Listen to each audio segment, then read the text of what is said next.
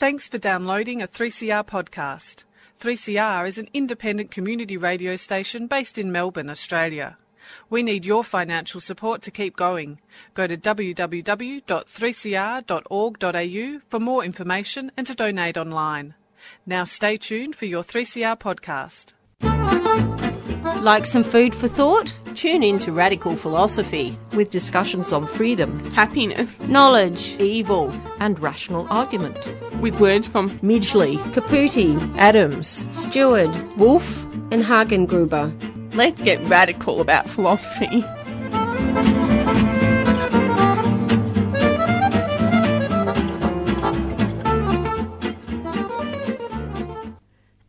Thanks so much for tuning in to Radical Philosophy. I'm your host, Beth Matthews. Today on the program, I'm going to be speaking with Professor Rachel Ankeny about food ethics. Welcome to the program. Thanks for having me on, Beth. Could you give us a little bit of background information about yourself? Sure. When I was an undergraduate at university, I studied liberal arts, so I studied everything. And it was through that that I found philosophy because we obviously um, did quite a lot of philosophy. Um, I thought at first that I wanted to be a lawyer, perhaps, but I realized what I was more interested in was ethics and also philosophy of science. So I transitioned in graduate school to studying uh, history and philosophy of science, especially biology, biomedical sciences, ethics, including bioethics, but also feminist perspectives on, on ethics. And that sort of got me where I am today. My teaching typically has been history and philosophy of science, but I sit in a history department as well. So I've done a whole range of history topics relating to history of food um, and also history of science and technology. And so I'm kind of at the intersection of those fields. What was it that inspired you to study food ethics? Well, I've always loved food, like lots of people, and been really interested in, in kind of food traditions and where it comes from and this sort of thing. But I realized once I started reading around that I could put together my interest in ethics with my interest in food and particularly start looking at how people make decisions, especially around kind of their everyday food choices. And I find that really intriguing because I like thinking about why people make the decisions they do. I find it almost more interesting than some of the typical kind of bioethics conundrum that we have because they're very exotic, whereas I'm interested in these kind of everyday choices we make that might actually have broader implications. Could you explain exactly what food ethics are? Yeah, I mean, food ethics is sort of a catch all for the kinds of choices and decisions make associated with their consumption habits, so food, drink, and related things. It might involve kind of broad principles. Um, might people might choose to be vegans or vegetarians, and, and therefore have really specific rules that they follow. Much of the rest of the time, people have kinds of things that they're trying to do, either to help others, like buying local or save, you know, um, particular species or protect the environment. And so they try to combine kind of rules of thumb around the decisions they make about what to buy, where to buy it, and what to eat. Why do you think it is that parents are really enthusiastic about showing children, especially city children, how fruit and vegetables are grown? But when it comes to explaining about how meat is produced, a lot of parents are very Mm. reluctant to discuss this with their children. Yeah, we've done some research on, on this question, and I do find it really interesting. What we found in our research when we asked people about do they talk to their kids about how meat is produced and why do they, or how do they, or why don't they, is that the split wasn't obviously, for example, along rural and urban lines.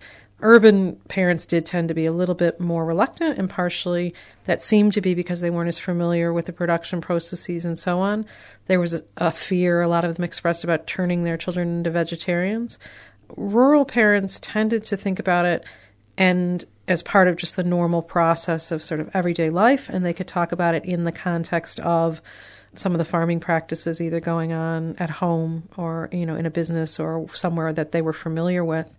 I think it is interesting that fruit and vegetables are sort of a more of a comfort zone, and I think that is that aspirational, romantic, wanting to get back to the land, wanting to have things fresh, and this sort of thing. But meat is is a bit of a conundrum because I think even those who consume meat are concerned about going there because it involves death and that kind of talking about death is a is a area we're not comfortable with in general let alone if it's killing animals, you know, for our own consumption. So even people who are meat consumers face what we, we talk about as, as a disjunct or as a sort of cognitive dissonance is the, is the kind of uh, psychology term for it that they enjoy meat, they continue to eat it, they think it might be important for their diet, whatever else, but they don't want to think about how the meat's been produced. And so this carries over often into relationships with their children. Do you think that's caused by a lack of education? I had a young boy, probably about 12, and, and he said to me, If you don't eat meat, you'll die. Mm. And I, I, was actually quite shocked. And I mm. said, Oh, uh, how did you get that idea? And do you think that people are just ill informed about Hmm. I think people are nervous about eating right, and that's part of what interests me. Like more generally, they're nervous to try and do the right thing, particularly what their kids should eat. And meat is an easy source of protein. You know, it's a very quick and easy way. It's easy to cook. People are comfortable with it, particularly in an Australian culture. And so uh, in their heart of hearts, they know you can get protein from other sources. They just find that much more difficult. They don't know how to cook it. They don't think the kid's going to like it. They're not going to eat it. And therefore, they think, I think a lot of people think that they're not feeding their children right unless they're at least giving them some meat. You know, they may not eat red meat or not eat certain things or whatever else. But, you know, the idea, for example, a vegetarian diet is terrifying, I think, to a lot of parents. Um, should the child come home and want to start engaging in that. And of course, we know you can eat a very healthy diet without meat. It can be more complicated depending. You know, once you get the hang of it, nutritionists say it's it's you can get as many calories and as many as much protein and nutrients and so on. I think parents also are afraid of of not providing children the very best that they can provide them, and so there's a real cultural norm around meat being what you have when you have enough money to be meat uh, to have meat. So especially among migrants and so on, meat used to be a treat, and now it's something that's just an expected norm. So that that interlays, I think, those sort of experiential things end up um, interlaced with kind of prejudice against vegetarianism and veganism. Yeah, well, well, these days there's such a variety of food. I mean, being vegetarian or, or vegan isn't isn't a problem at all. But even oh, a friend of mine who, well, if he if he was still alive, he'd probably be um, in his nineties now.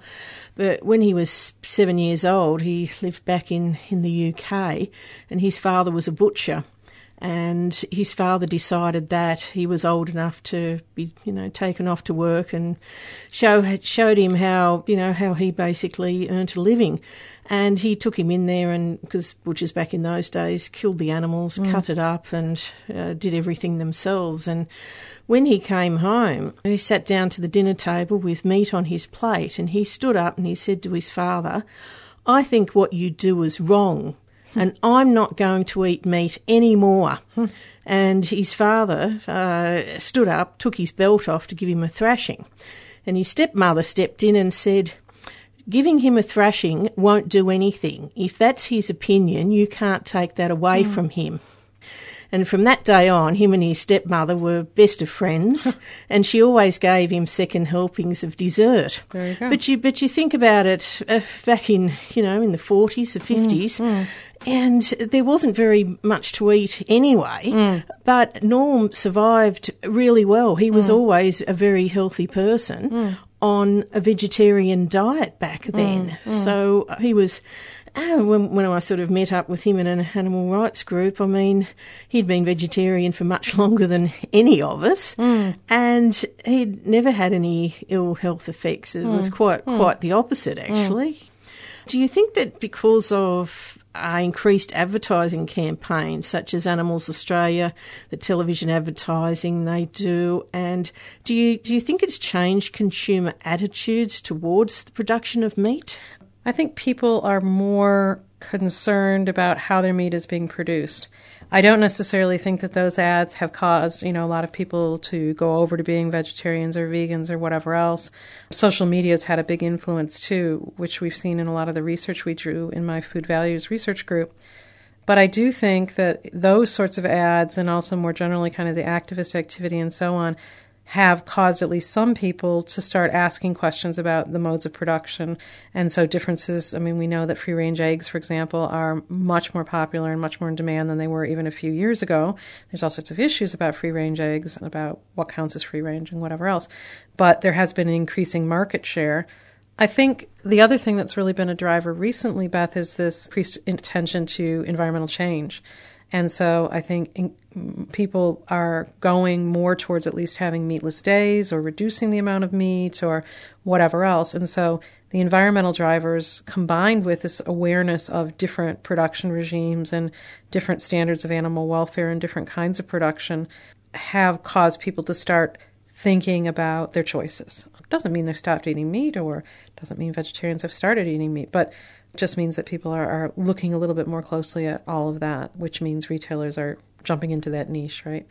And filling filling the blank with lots of uh, labeling and terminology and so on, some of which is meaningful and some of which really doesn't tell you a lot. Yeah. Could you explain about genetically modified food? That's a big one. Okay, so genetic modification in sort of primitive ways, of course, goes back a long way. Pedigree dogs, orchids, so on. They're all genetic, genetically modified in some sense from an original. But that's through really upper level kinds of choices. The kind of genetic modification that people usually are talking about these days has to do with literally making changes in the genome of a plant, for example, in order for it to have different kinds of characteristics. And it's much more precise. It also is, you know, laboratory based. It's very different than, I think, at least the hybridization that sort of went on in the old days.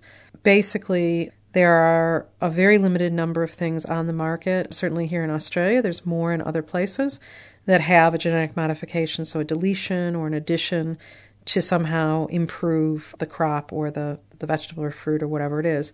In some cases, it's things like papaya was made virus resistant because it was going to be killed off. It was dying at a great rate in Hawaii. In some cases, it's um, more resistant to heat or more resistant to saline, more resistant to certain things. In other cases, it's being modified in order to enhance it, so to give um, nutrition fortification or something like this. And so the famous case there is so called golden rice, which helps with blindness and has been used in parts of uh, Asia in particular. People, a lot of people are concerned about genetically modified food because they see it as different than so called natural foods. That being the case, you know, many fruits and vegetables, all fruits and vegetables in many ways have been changed since the beginning of time. There's been a lot of modification going on.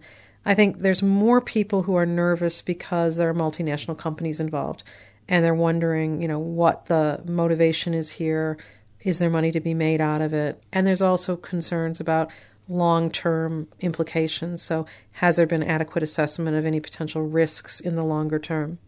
In our research, we find there's also a lot of people who don't think that it's highly problematic so long as it's being done for, you know, so called good reason.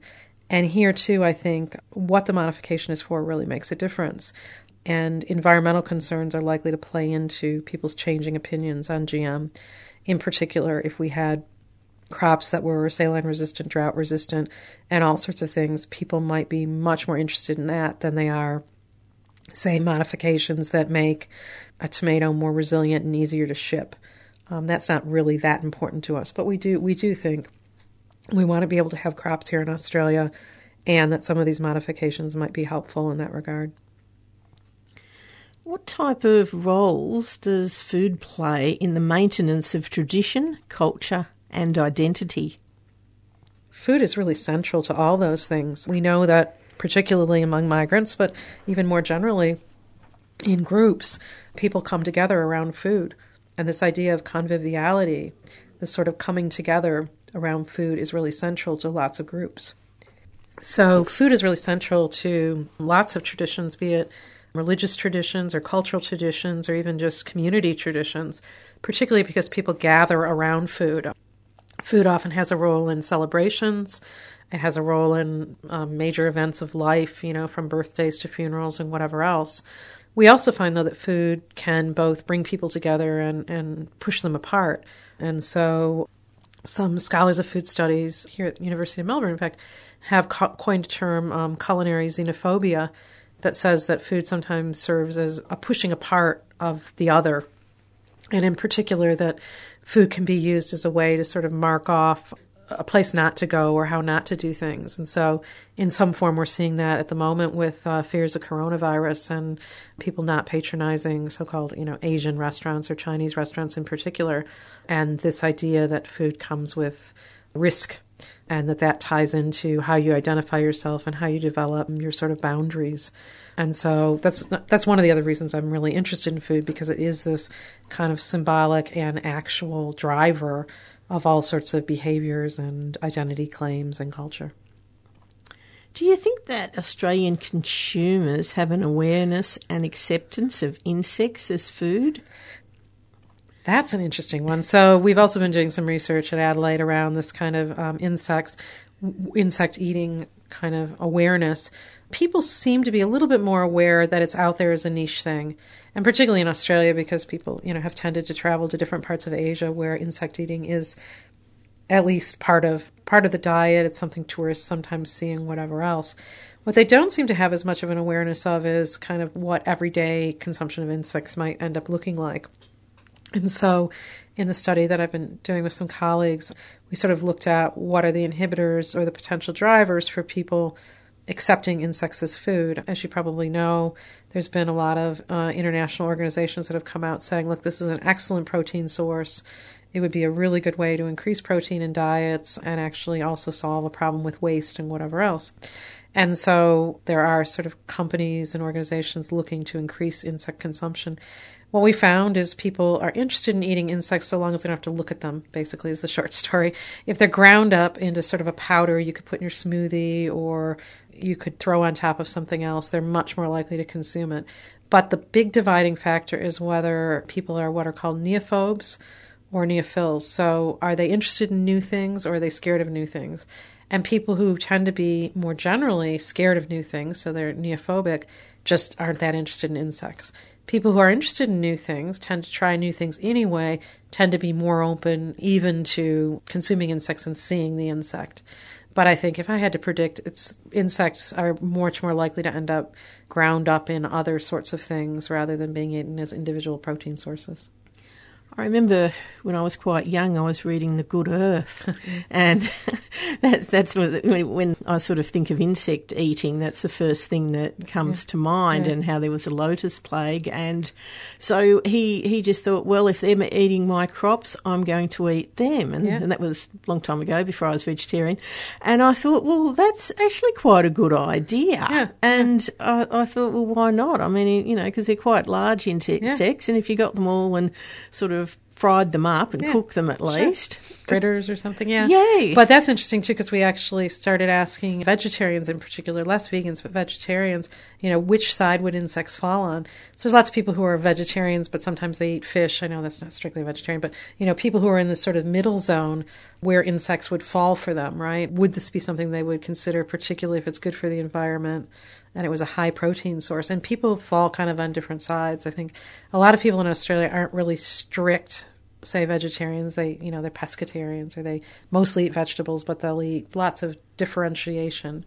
And we even have in our research people, for example, who eat only eat kangaroo because they think it's you know it's been wild, it was wild, it was hunted. As long as it's killed humanely, that ticks the boxes for them. But otherwise, they're vegetarians. You know, so it all depends on why you're a vegetarian, which is again part of the interesting part of the interesting part of it when you think about food ethics is all the different reasons people might their choices. So, what are some of the different ways people, different reasons people are vegetarian? Yeah, I mean, traditionally there's sort of three different reasons. One was for health reasons that Either they got told by a doctor or they just simply felt better when they when they didn't eat meat. And roughly, at least traditionally, it was sort of divided into thirds usually of, of vegetarians, just for the sake of argument. The second would be animal welfare kinds of considerations. So those people might differ in the details about sort of where they draw the line, um, and that's why sometimes you end up with with fish, depending on what they think about consciousness and sensation of pain and whatever. And then there always are sort of spiritual or religious vegetarians, either organized religion or just more generally kind of feeling like they don't want to cross that line, but don't necessarily have deep beliefs or understandings attached to the animal ethics side of it. I think these days we see, I mean, of course, in Australia being a migrant country with some people with religious beliefs associated with vegetarianism, we have some. But these days, increasingly, we have a lot of people who are doing it for uh, various ethical reasons. They, even if it's not about consciousness or pain, they don't like the way production animals are raised. many of those people make a decision not to be a vegetarian but only have small amounts of meat produced in certain ways. Yeah, vegans tend to have obviously a much more a bit more extreme consistency about no animal products whatsoever. You know, that's the main distinction, as you know. And so that would include anything, you know, milk, uh, milk, cheese, butter, uh, leather, the whole gamut. And there it's about as much about animal rights or animal consciousness and pain as it is also about not using something an animal produced without some sort of consent or permission or something like this. Yeah, look, it's, it's interesting the the fish debate because I remember when I was working in the Animal Liberation Office many years ago, we had a protest, and it was a protest against the killing of fish, and we had quite a few members calling up that were quite angry and insisting they were vegetarian, but they ate fish. Yeah. And I thought uh, it probably has something to do with the fish aren't given the same legal status as other animals, even though fish is an animal. And uh, you know, when I, when I said to them, "Well, you can hear a cow or a pig or a lamb screaming, and you can see that they're they're feeling fear." and and pain. And I said but with fish just because they don't scream doesn't mean it isn't murder. Hmm. And it really made people think about it. And hmm. people fish can't express their feelings in a way that we can actually relate to but it's fairly obvious you know if you get a fish and pull it out of the water it's flapping around it's hmm. obviously in a great deal of distress isn't it? Hmm. Yeah, I mean, and and that's it's not unique to Australia, but there is for some reason in Australia, maybe because we are surrounded by water, there seems to be more people who are vegetarians but for fish, which I find really odd. I also think, I mean, that that the numbers are so much greater, but the other one then is tricky is is is seafood. And I do think, without being sarcastic, a lot of people I know change their eating habits around seeing octopuses and, and other sort of nature shows about the intelligence of some of these things. And so they'll draw the line in different places around, you know, octopus and cuttlefish are, are off, but down at clams are different.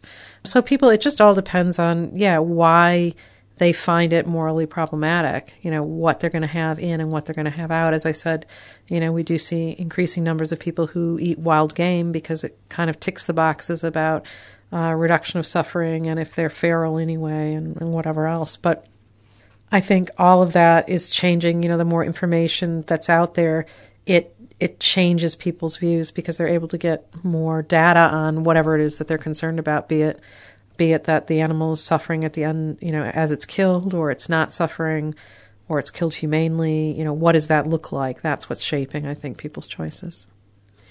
In regards to having a reasonably healthy diet, there's, there seems to be just so much conflicting information out there on which foods are good for you and which foods are bad for you. Do you think that having too much information can be confusing for people? It's definitely confusing. And I think, I mean, social media with all these influencers and whatnot putting out all these diets, we really have seen some pretty unhealthy diets out there for people um, relying on sort of certain kinds of understandings of what's good and what's bad that in fact aren't very nutritious particularly for children or infants was a was a really uh, the paleo diet for example for infants very problematic what i do think is the case though is that there also is too much kind of elitism and kind of preaching at people about what's good for them and that doesn't really get the message across to people about eating healthy. The most reasonable nutritional advice you know that i see is don't overdo it you know in any one category or whatever else.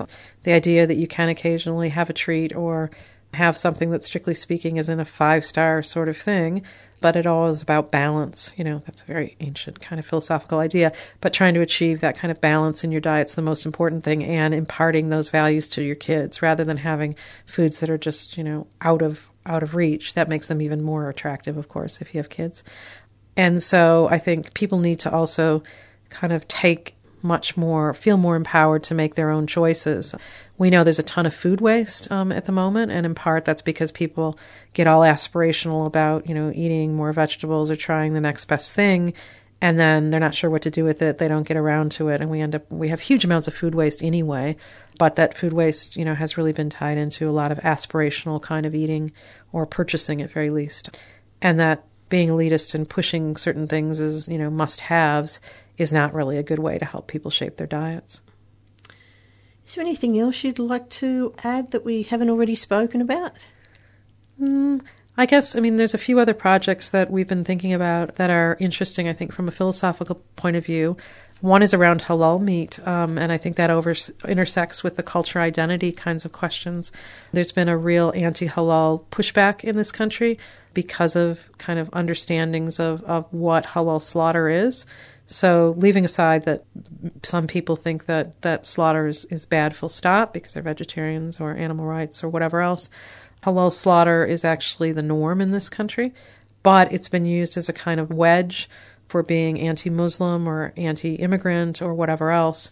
And so we've got some work looking at kind of understandings of halal that I think could end up being quite interesting because it gets into the zone of how we all get along in this complex country, but also what are our expectations of a good death um, if indeed we're going to have meat. The second one intersects with where are we headed with with our diets and in particular with increased concern about um, the environment and climate change and so on, which has to do with plant based protein products.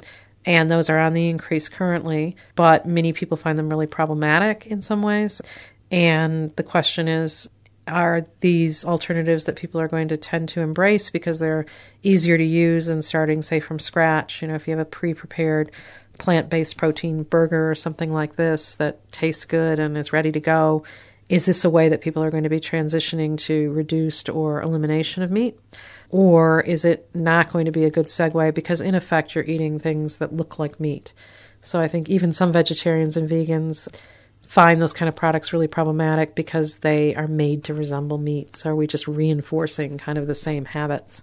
It's very Buddhist kind of concern, but nonetheless. And then there are concerns, of course, among meat producers and others within the food industry that these products are taking the niche that was formerly occupied by meat products. And so there's even been a fight around the use of the word mince because are you allowed to use mince when it mince refers to meat, except of course there's fruit mince anyway, or you know how do you even label the products so that you're not deceiving the customer, but you're communicating kind of what its value is and what it's designed to replace or be so we're doing some research in that um, space as well, looking at media representations of uh, plant-based products and consumer kind of reactions to it. So always lots going on. Oh, that sounds that sounds very interesting. Thanks so much for coming onto the program today. Thanks for having me, Beth. And I've been speaking with Professor Rachel Ankeny about food ethics. That's all we have time for today. Hope you've enjoyed the program and do stay tuned for Swing and Sway.